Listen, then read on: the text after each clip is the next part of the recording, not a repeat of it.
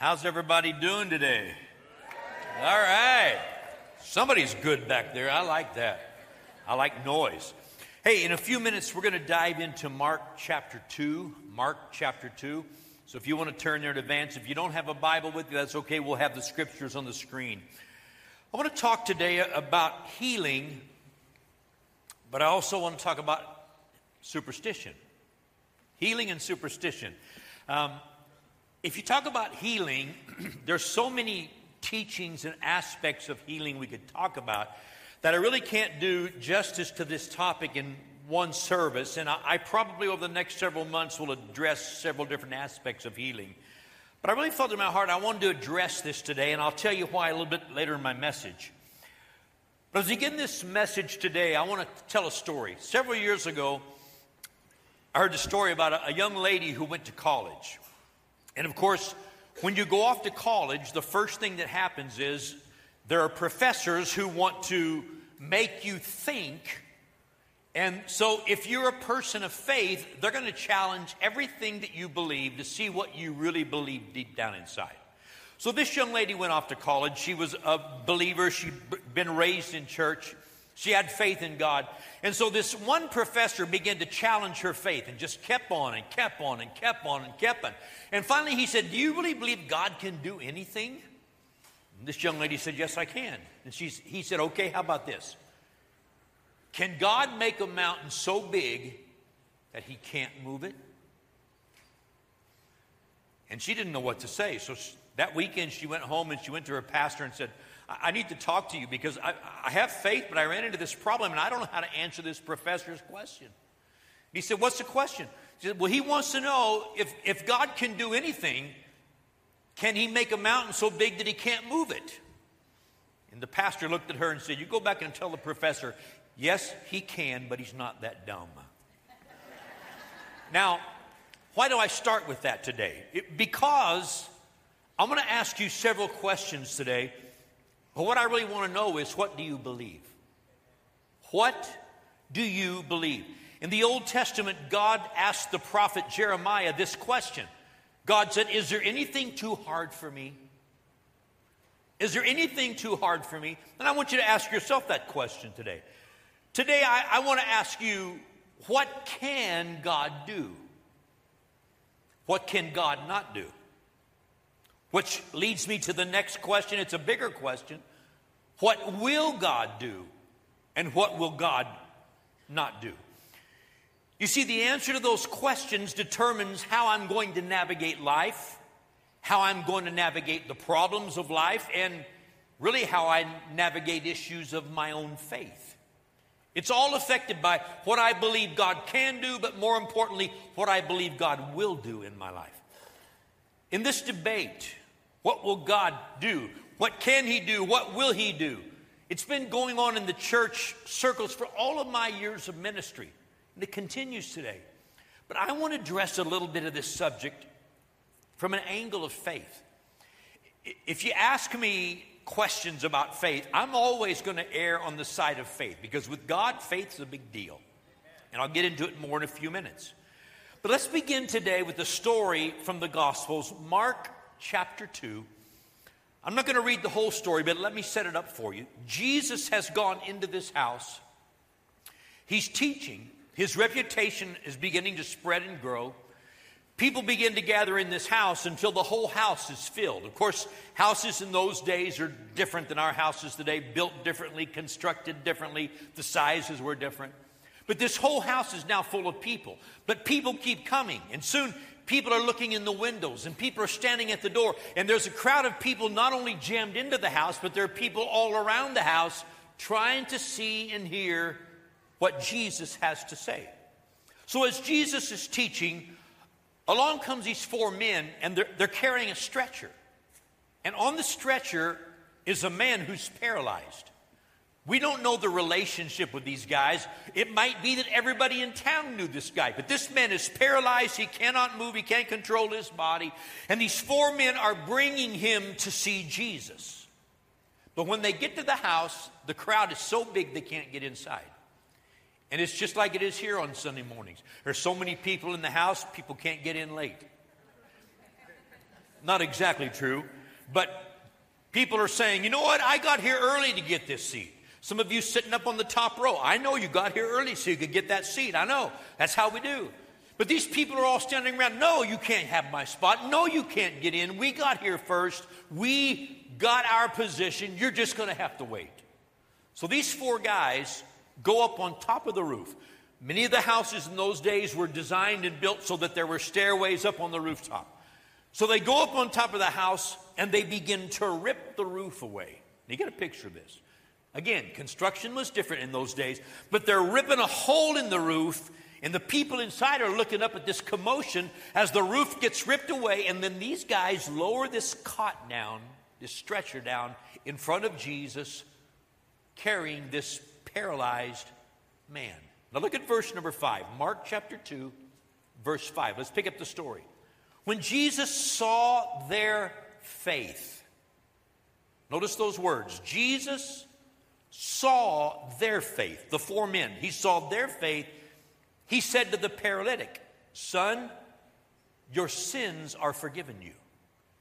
And some of the scribes were sitting there and reasoning in their hearts. Scribes were religious guys who recorded the law and interpreted the law. They wrote all kinds of memorandums and books trying to tell people what to think about God. The scribes are sitting there and they begin to reason in their hearts. And they ask this question, verse 7.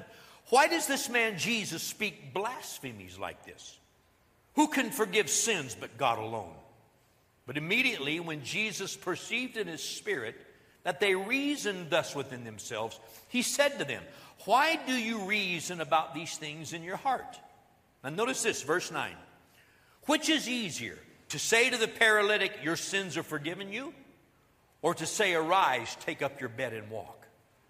But that you may know that the Son of Man has power, literally authority, on earth to forgive sins, Jesus says to the paralytic, I say to you, arise, take up your bed, and go to your house. And immediately he arose, took up the bed, and went out in the presence of them all. Now, there's more to the story written, but I'm going to stop right there. I want to take just a couple of minutes, and I want to look at this story, and I want to show you four things that I think are really important. Number one, notice the faith of four men. The faith that they had that produced action. Scriptural faith cannot be separated from action. Scriptural faith is a verb, it's an action word. These four men believed that Jesus could change this man's life, so they brought him to Jesus, and when they couldn't get inside, they ripped away the roof and let him down in front of Jesus. It says, when Jesus saw their faith, he began to minister to the paralyzed man. Now, let me take 1 minute here. Throughout the ministry of Jesus, there are basically two things that move Jesus. One was compassion, and one was faith. But if you read all the stories that are recorded, most of the time, Jesus is moved by faith rather than compassion. Because faith is a big deal with God. Hebrews 11:6 says, without faith, it's impossible to please God. Because those who come to God must believe that he is, and he's a rewarder of those who diligently seek him. It's written throughout Scripture at least three times, Old Testament and New Testament, that we are called to live by our faith. Not just come to God once by faith, but then learn to live a life of faith where we believe God for the things that he's promised to us. So faith is a big deal to God. But not only that, evidently, if you look at these four men and what they did, these four men believed if they could get this paralyzed man to Jesus, Jesus could heal them. But I think it goes beyond that. If you look at what they did, I think these four men believed if we get this man to Jesus, Jesus will heal him. Now think about that. If we can get this man to Jesus, Jesus will act. He will heal him. Jesus saw and he acknowledged their faith, and then he responded with healing. Throughout his ministry, Jesus was always moved by faith. When people came expecting he would heal, Jesus acted. Now let me show you the flip side of this. On the other hand, in Mark chapter 6, a little bit later in Mark's gospel, Jesus is in his own hometown. They know he's the carpenter's son. They know who he was growing up. Many of the people know him. Jesus is speaking. He's teaching. He's beginning to minister. But it says that Jesus in his own hometown couldn't do many mighty miracles because of their unbelief. And it said that Jesus marveled. Jesus was like, I can't believe this. I'm here to change people's lives. But it says he could not do many mighty works there because of their unbelief. What a contrast, faith and unbelief. A second thing I want you to see in this story, when Jesus began to minister to this paralyzed man, he first ministered to his spiritual need. He ministered forgiveness. You see, it goes in my mind, it goes in your mind. They let this guy down on a cot in front of Jesus. He needs a miracle. He is bound. He cannot move. He's paralyzed. It stands to reason the first thing Jesus would do would heal his body. But instead, Jesus ministered first to his spiritual need. He ministered forgiveness to him. And I think for us who live by faith, for us who trust God, we often overlook our spiritual needs, and we tend to focus on our physical needs. But my spiritual need, if it goes on in time, can create a major spiritual problem. And oftentimes we come to God and we're concerned about this and this and this, but God first wants to deal with spiritual needs and spiritual problems. I think it's safe to say God is more interested in my spiritual need than he is my physical need. But for us, it tends to be the other way around. We want the physical first. But then there's a third thing I want you to notice. Jesus spoke forgiveness to the man, ministered to his spiritual need, but then Jesus also healed him and ministered to his physical need. Did you know that God cares about every area of your life? Did you know that? Did you know he's concerned? You know, some people live with the philosophy, well, I came to God, I gave my life to Jesus, now I'm kind of on my own until I get to the end of the race and I get to go to heaven someday. We're called to a life of faith that we might always see God's hand involved in our lives. But I think sometimes we overlook the fact that when we deal with problems and needs, God is concerned about every area of our life. If Jesus cared then, don't you think he still cares now? We need to consider that in our own hearts. And then the fourth thing that we see here, when Jesus spoke forgiveness and then he healed the man and he got up off his cot and picked it up and carried it home, when this all happened, there were all kinds of different responses in the crowd. If you'd interviewed everybody who walked away that day, you would have heard different responses. You say, how do you know that? Because in the three Gospels that record this story, the way it's written, each one, the verbiage is just a little bit different. I think it depends on where the disciples were standing, what they heard, what they saw. Because when God does something miraculous, we never have the words to really get our hearts around it. Our minds can't really comprehend all that God does. Now, why did I say that? That day, many people saw the power of God and they responded in different ways. The religious leaders are all over here arguing and debating, questioning the power of Jesus. And when religious leaders are arguing, it leaves people in a position where they begin to question and they begin to develop their own ideas about God that may not even be scriptural. Now think about that today. If this story happened in church today, all right, let's just imagine. Let's imagine our back upper seating. Let's imagine it's lowered a little bit. Let's imagine this roof is quite a bit lower. One of our pastors is up here teaching, and all of a sudden there's a big loud noise, and we look up, and somebody rips away the sheeting on top of our building, and they begin to let this guy down on a cot in front of us. And the pastor who's teaching stops and just reaches out and prays for him, and suddenly God works a miracle. What do you think you would hear afterwards if you went outside and interviewed people who walked out? What did you see today? You'd hear all kinds of ideas. You would hear all kinds of responses. If you ask those people, well, what does this say to you? What does this mean to you? It would mean different things to different people. That's what happened there that day. And I think in the church world, there is so much confusion about God's desire to heal, God's will to heal, God's ability to heal, because of all this confusion, and all of this confusion tends to lead to superstition. Let me show you what I mean. Let's talk about healing and superstition for a few minutes. Throughout the Bible, we read stories of God performing miracles, amazing healings, even raising the dead. Throughout the ministry of Jesus, it was filled with the miracles, especially healings. You see it constantly. Jesus promised that the things that he did would be done in the church generation after generation. John 14:12, Jesus said, "The works that I do, you shall do also. And greater things you'll do because I go to the Father and I'm sending the Spirit. The same Holy Spirit that empowers me will empower you." Mark chapter 16, Jesus said amazing signs would follow those that believe. And one of the things he mentioned was they will lay hands on the sick and they will recover. Now, what does that tell us? That tells us that God could heal and that God still has the ability and the desire to heal today because Jesus promised it would continue in his church. So now let's bring this down to home.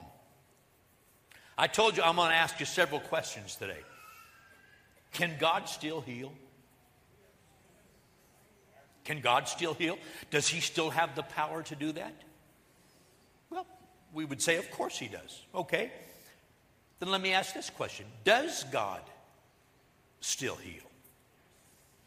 There are a lot of philosophies about this. Let me just stay here 1 minute. When I was a kid, I experienced God's healing power. I'm not going to take time to tell the whole story, but I experienced it. As a teenager, I experienced God's healing power. A couple times in my life, God healed me. A couple of times as a teenager, I saw unbelievable miracle healings in church. So I've seen these things since the apostles. So I would say yes, because from my experience, I believe God is still healing today. But then having said that, we move to the next place. What do you believe? Can God still do this today? Does God still heal today? Well, can I tell you that in the offices here at the church, we regularly hear stories of healing. People say, I came for prayer, people prayed, we believe, God healed me. We hear stories still. So my answer to you today is yes, because we hear the stories of God's healing. But when we talk about healing and God's power, there's a lot of superstition in the world, and there's a lot of superstition in the church. What you say, well, what do you mean superstition? Well, we used to quote from Webster's Dictionary. How many of you remember Webster's Dictionary? So you're dating yourself now. And me, being a cutting-edge guy and a young man, I don't want to be old school. So I have a definition for you from dictionary.com. Because if it comes off the internet, it must be true, right? So I'm going to shorten it, but here's what it basically says. Dictionary.com says superstition is a belief or a notion that's not based on reason or knowledge. In other words, you believe something, but there's really no real basis for it. There's a lot of that happens in the church world, especially in the area of healing. And I do not believe that God wants us, his children, to live with superstitious ideas about him, his will, or his ability to answer prayer. But if we do not have sound biblical knowledge regarding God's willingness to heal, we will develop false ideas and superstitions. It just happens. Now, let me give you an example of this. In Jesus' day, in the story we just told you out of Mark 2, the religious leaders had their opinions and their responses to what Jesus was doing, and it separated people from the power of God. Instead of just giving glory to God, they questioned what was going on. and it caused people to have questions. Can I tell you today in our church world, the responses of religious leaders still create continual debate and disagreement? Still happens today. In Jesus' day, the religious people questioned everything that Jesus did. Now, they didn't question his miracles so much because they saw the miracles. They couldn't deny them.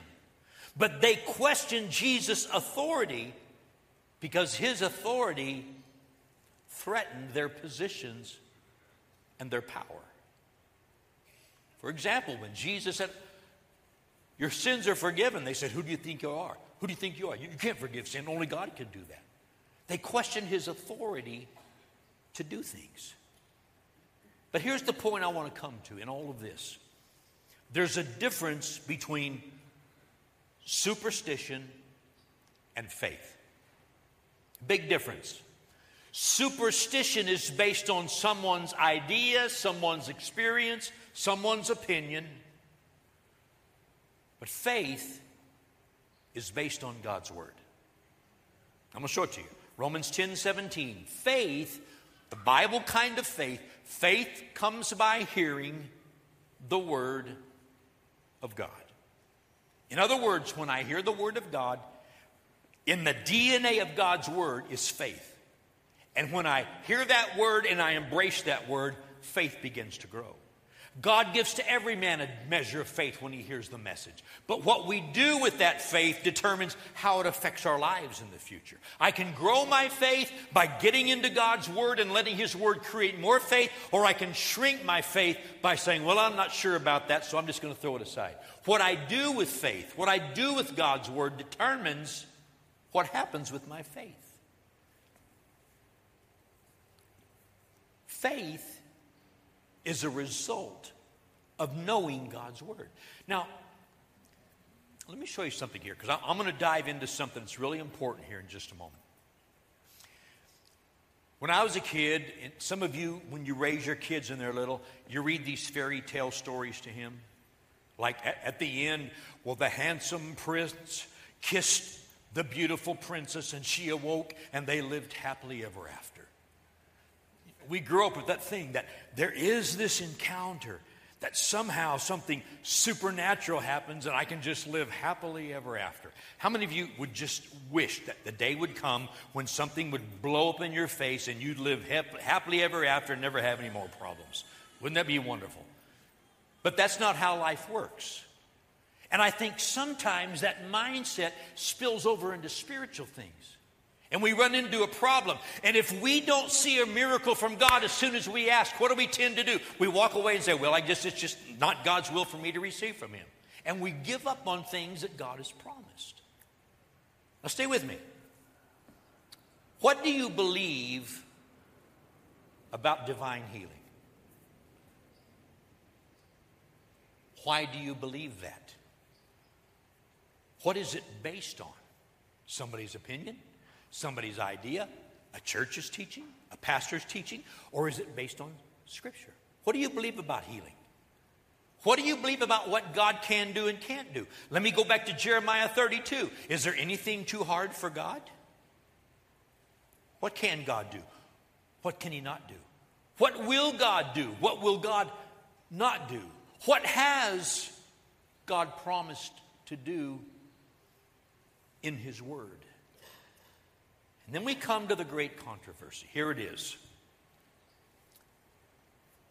Is it God's will to heal everyone? Big question. If you talk about healing, it's always the elephant in the room. Is it God's will to heal everyone? Because if it's God's will to heal everyone, then why isn't everyone healed? I have an answer to that question. I don't know.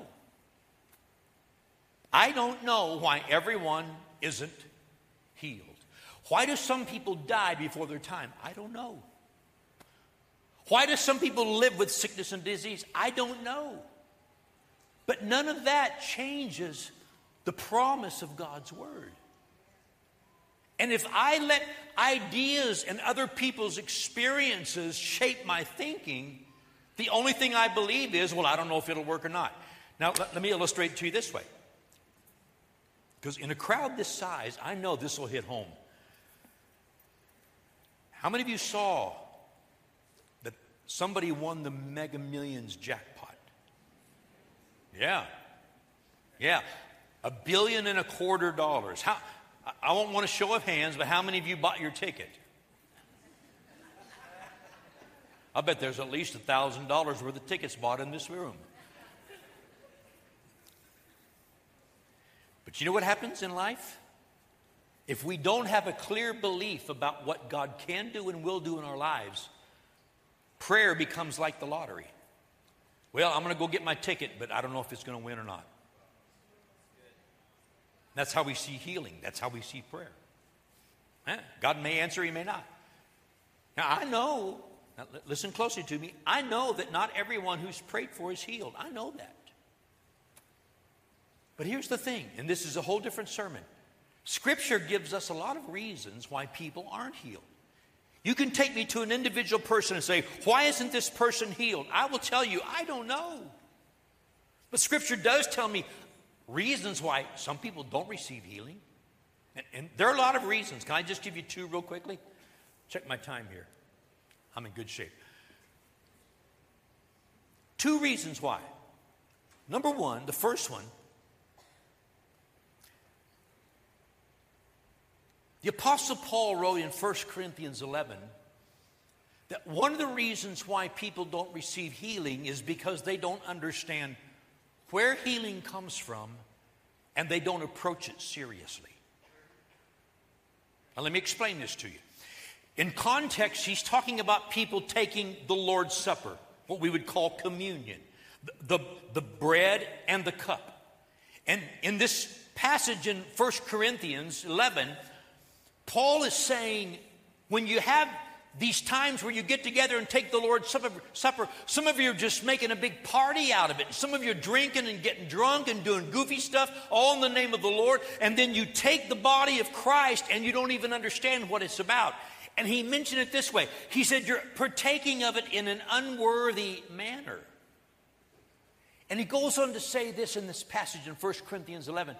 He says, that's why some of you are sick, and that's why some of you have died, because you didn't discern the power and the might of the Lord's body, the importance of it. What he's saying is, if you don't take what Christ did on the cross seriously, you will never take healing seriously. Because Isaiah 53:5 says he was wounded for our transgressions. He was bruised for our iniquities. The chastisement for our peace was upon him. And by his stripes we are healed. If you read those verses in Isaiah 53 and you look at the original root words, in much of it he's talking about our sickness, our pain, and our disease. And it says that our healing flows from the cross because Jesus' body was broken for our healing. But if we don't discern that, and if we don't understand it and grab it in our hearts, it tends to make us not believe God and expect God to answer prayer. Can I give you one more example real quickly? Jesus taught that one of the reasons why people don't have answers to prayer is because we have unforgiveness in our hearts towards other people.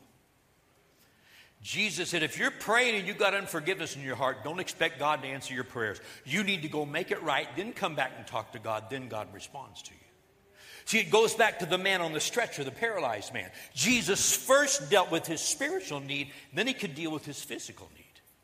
Now, that's just two examples, and there are a lot more in Scripture. I don't have time to go through it all. I'm not telling you today those are the only two reasons. I'm telling you those are two of the big reasons. But I don't know why some people aren't healed. I've seen wonderful, precious people die before their time, and I don't understand it. But there are a lot of things that happen in this life we will never understand until we get to the other side. That's not the only thing in life we don't understand. Isaiah 55, God says, my ways and my thoughts are up here, yours are down here. You just don't know how to think the way I do. God knows things I don't know. God does things I don't understand. God allows things I cannot comprehend, but does not change the fact that he's God and I'm down here and I'm trusting him. Doesn't change any of that. Doesn't change my faith. So let me bring you to this, okay? I'm getting close to the end. For those of you who are looking at your watch, thinking about hurrying and getting to Richie's Diner, I'll be finished in a few minutes.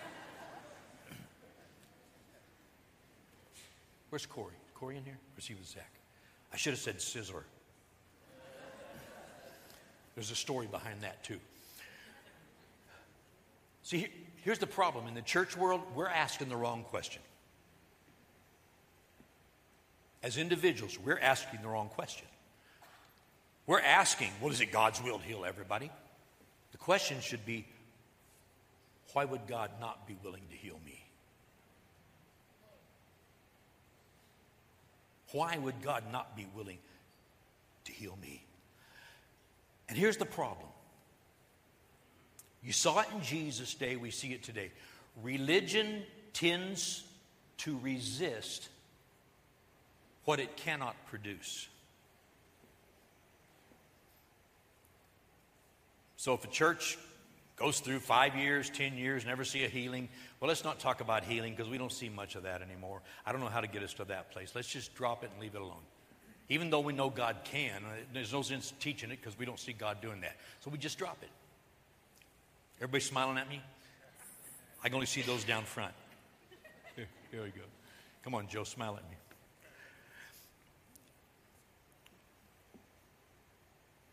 What did I just say? Don't make fun of me. I had a birthday yesterday. I'm a year older, okay? So I'm not. Notice my verbiage. I'm a year older. I didn't say I was old. I said I'm a year older. But here's the thing. Religion, if it doesn't see something produced, it tends to just move away from it and not talk about it. But I'm a pastor. There are people in this congregation who are hurting physically. They need healing in their bodies. Well, I've prayed before. I don't know why God hasn't answered, but I'm not going to give up. As long as you're alive, I'm going to keep praying for you. I'm going to keep believing with you. We don't need to give up. Now, go to James chapter 5. I want to read one more passage of Scripture real quick, and then I'm going to close. What a lot of people don't know is God has given us instructions of how to minister to those who are sick. Did you know that? God has given us instructions on how to minister to the sick. But a lot of times we don't know it because it's not really taught in our churches. I love James' writings, the book of James, because James was a pastor. He pastored the church in Jerusalem. The thing that's cool about a pastor is he preaches messages and then he has to live with his messages. Traveling ministers, online ministers, they preach their messages and then they don't deal with people all week. You're a pastor, you deal with people. James was a pastor, and when he wrote, he shot straight to the heart of matters and he addressed problems as they were, and he gave guidance. James chapter 5, here's what James says, beginning at verse 14. First, he asks a question. Is anyone among you sick? Is anyone among you sick? If so, let him call for the elders of the church. Let them pray over him, anointing him with oil in the name of the Lord. And the prayer of faith will save the sick, and the Lord will raise him up. And if he has committed sins, he will be forgiven. Verse 16. Confess your trespasses to one another and pray for one another that you may be healed. And the effective, fervent prayer of a righteous man avails much. Then he attaches two more verses here, and I'm going to read them. Elijah, Old Testament prophet. Elijah was a man with a nature like ours, and he prayed earnestly that it would not rain, and it did not rain on the land for 3 years and 6 months. And he prayed again, and the heaven gave rain, and the earth produced its fruit. One of the things we do at the Bridge Church is we have prayer teams who are available after every service to pray with people for any kind of needs.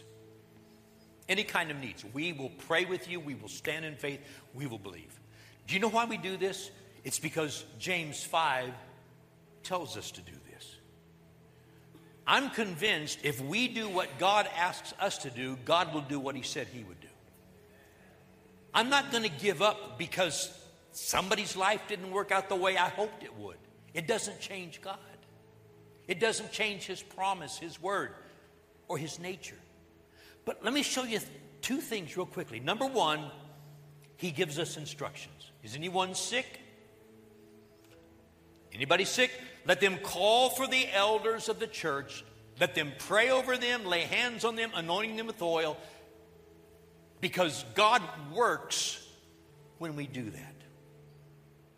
Now, here's the question people have. Well, who are these prayer teams? Who are these people? Okay, how did they get to an elder position? Can I tell you, if you study Scripture in the New Testament, elder was not an office. Elder was a function. It was people who were experienced in faith who ministered to other people. It wasn't just older people, it was younger people too, but they were people who believed God, who trusted God, and who ministered to people within the church. In our church world today, a lot of churches have elders as positions and offices. It was not necessarily an elder office in the New Testament. It was people of faith who believed God. So here's what we do in the Bridge Church.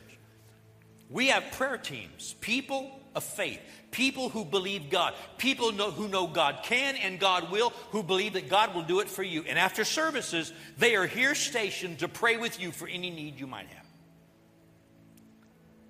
I've had this happen through the years. After service, somebody comes up and grabs me. Pastor, I need you to pray for me. These prayer teams, I don't know that they can do this, but I want you to pray for me. Only the pastor can pray and really get healing. That's superstition. That's not Scripture. You won't find that anywhere in Scripture. And sometimes people have an anointing to pray prayers of healing that I don't have. I know I'm making you really think with me now. But I believe that if we do what God asks us to do, God will do what he's promised to do. And then the last piece of this, it tells us that God ministers forgiveness and healing. It says, let people, if you're sick, come to the elders of the church. Let them pray over you, anointing you with oil. And the prayer of faith, and they're not going to pray a prayer of just sympathy, but they're going to pray a prayer of faith that God will heal you. The prayer of faith will save the sick. The Lord will raise them up, and if they've committed sins, they will be forgiven. In other words, in that process, by you coming in faith, humbly, and acknowledging that those people are servants of God, God will begin to minister to spiritual needs as well as physical needs. And it might even be as you come for prayer, you might admit, you know what? I've got sin in my life. I've not been living the way I should, but I come today to tell you I need God's help. God responds to that honest heart of faith reaching out to God. If I do what God asks me to do, I believe God will do what he's promised he can do. So in closing today, if we know God can and we know God still does, then why don't we believe God will? And why don't we position ourselves by faith to allow God to do a work of healing in us? What would happen if we simply took God at his word, followed his instructions by faith, and had faith for healing? I mentioned earlier, throughout the Bible, we're told to live by faith. We're never told to ever stop living by our faith. We live from glory to glory, experience to experience by faith. Bow your heads. I want to pray for you this morning. Father, I thank you for your word. It's your word. It's your truth. And I thank you today that you're challenging us to simply be people of faith, to believe you, and then let you be God in our lives, to obey your instructions and let you work. So, Father, I pray today that you would encourage people's hearts, that people's hearts will expand in faith and not shrink. that people will be encouraged to believe you for more, all that you've promised, not just some, not just pieces, but all that you've promised, all the promises you made. We'll embrace them and we'll act in faith to receive those things. And Father, if there's anybody in this room who has never committed their heart and life to you, I'm asking you to grab their heart today. Let them know you love them, you care about them, every aspect of their lives, and you want to be involved as their God. Turn their hearts to you in Jesus' name. Heads are bowed for one more moment. Maybe you're here today and maybe you've never committed your life to God. Maybe you've never prayed that prayer and said, God, I need you. But today you realize God's real. His power is real. And I want to learn to trust God. I want to start a journey of faith with Him. It all begins with words, with a prayer. God knocks on your heart and you open the door with words of faith and say, God, I need you. I'm going to pray a prayer right now, and I'm going to ask you to pray this prayer with me. Everybody in the room, if you're watching online, pray this prayer with me. It'll help open your heart in faith. God will become the God of your life. Pray this prayer with me. You can whisper it. You can speak it out loud. Just say, God, I need you, and I open my heart to you. Please come into my life. I accept Jesus as my Savior. I choose Jesus to become the Lord of my life. I give everything to you. I will learn your ways. I will follow you. You will be my Father. I'll be your child. Thank you for receiving me. I begin my journey of faith with you. In Jesus' name, amen. If you prayed that prayer, it's the most important prayer I believe you can ever pray in your entire life. But it's not the end of the journey. It's just the beginning of the journey. We want to help you on your journey of faith. So when service is over, we've got a little gift we'd love to give you. It's a simple little booklet called The Next 7 Days with a little bit of information to read each day that'll help you grow in this journey of faith. Two ways you can get it. When service is over, you can come up to one of the prayer teams. They'll have the books right here. If you want prayer for something, they'll pray with you. If you have questions, they can help you. If you just want to get the booklet and go, that's fine too. Come up to one of the teams. They'll help you out. Or as you leave on the right, there's an info center in the lobby. Stop by the info center. There are people there who have booked The Next 7 Days. They'd love to give it to you and help you on your journey. Can we put our hands together and welcome new believers into God's family? God bless you today.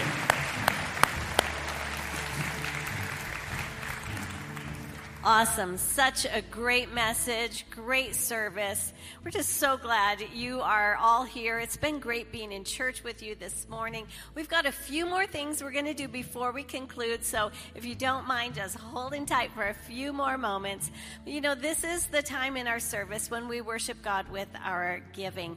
And you'll see on the screens the different ways in which you can give. You can give digitally, or if you wish to give in person, you can do that. There are giving envelopes on the chair backs, and there are giving stations located on the side walls just before you exit the auditorium, and another one in the foyer right outside the Bridge Kids area.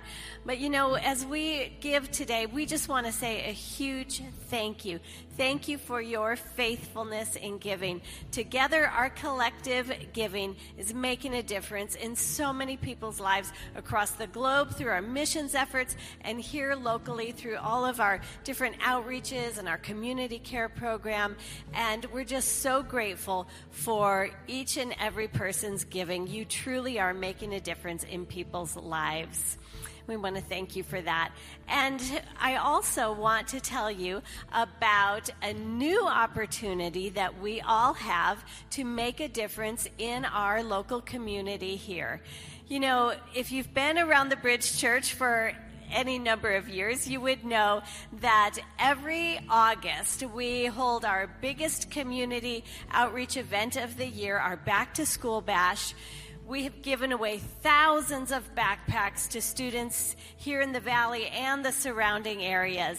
But you know, we have noticed over the last few years that it seems that the need is decreasing because there's so many more organizations in the Valley putting on similar events. And that's great. Everyone's trying to help meet a need. But we especially noticed last year a decline in the need. And so we got to thinking, okay, we want our outreach, our investment in our community to be as fruitful as possible.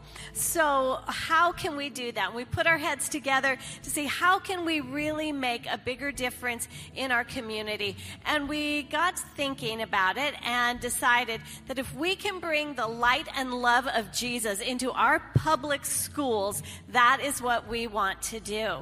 And so this year, we are going to be reaching out to the teachers in some of our local public schools with the goal of building relationship with them, making an open door with them, ultimately an open door in the schools, and really wanting to build that relationship so that we can eventually identify students and families through the schools that are really in need who we can minister to as well.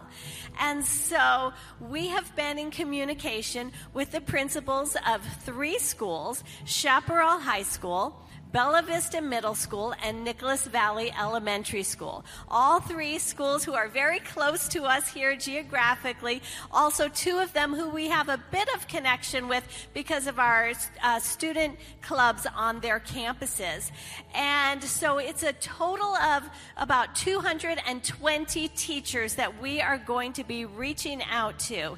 And we are going to be showing up on their campuses on Thursday, August 11th. It's their first in-service teacher day, and so all of the teachers are required to be there for meetings and sessions that day, and we've arranged this with the principals. We are going to get there really early in the morning, provide continental breakfast for the teachers and the staff who's there.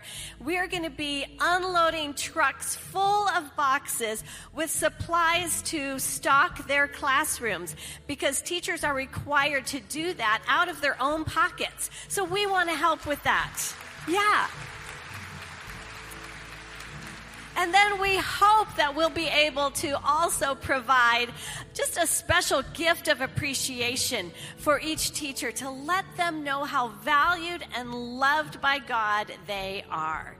And so that is what we're looking to do. And there are ways that each and every one of us can be involved with that. The first way is through prayer. And we want to ask you to please make this a matter of prayer. Let's be praying that these teachers will have soft, open hearts, that they'll recognize that this is the love of God being extended to them. It'll open doors in their life and in the schools as well, all right?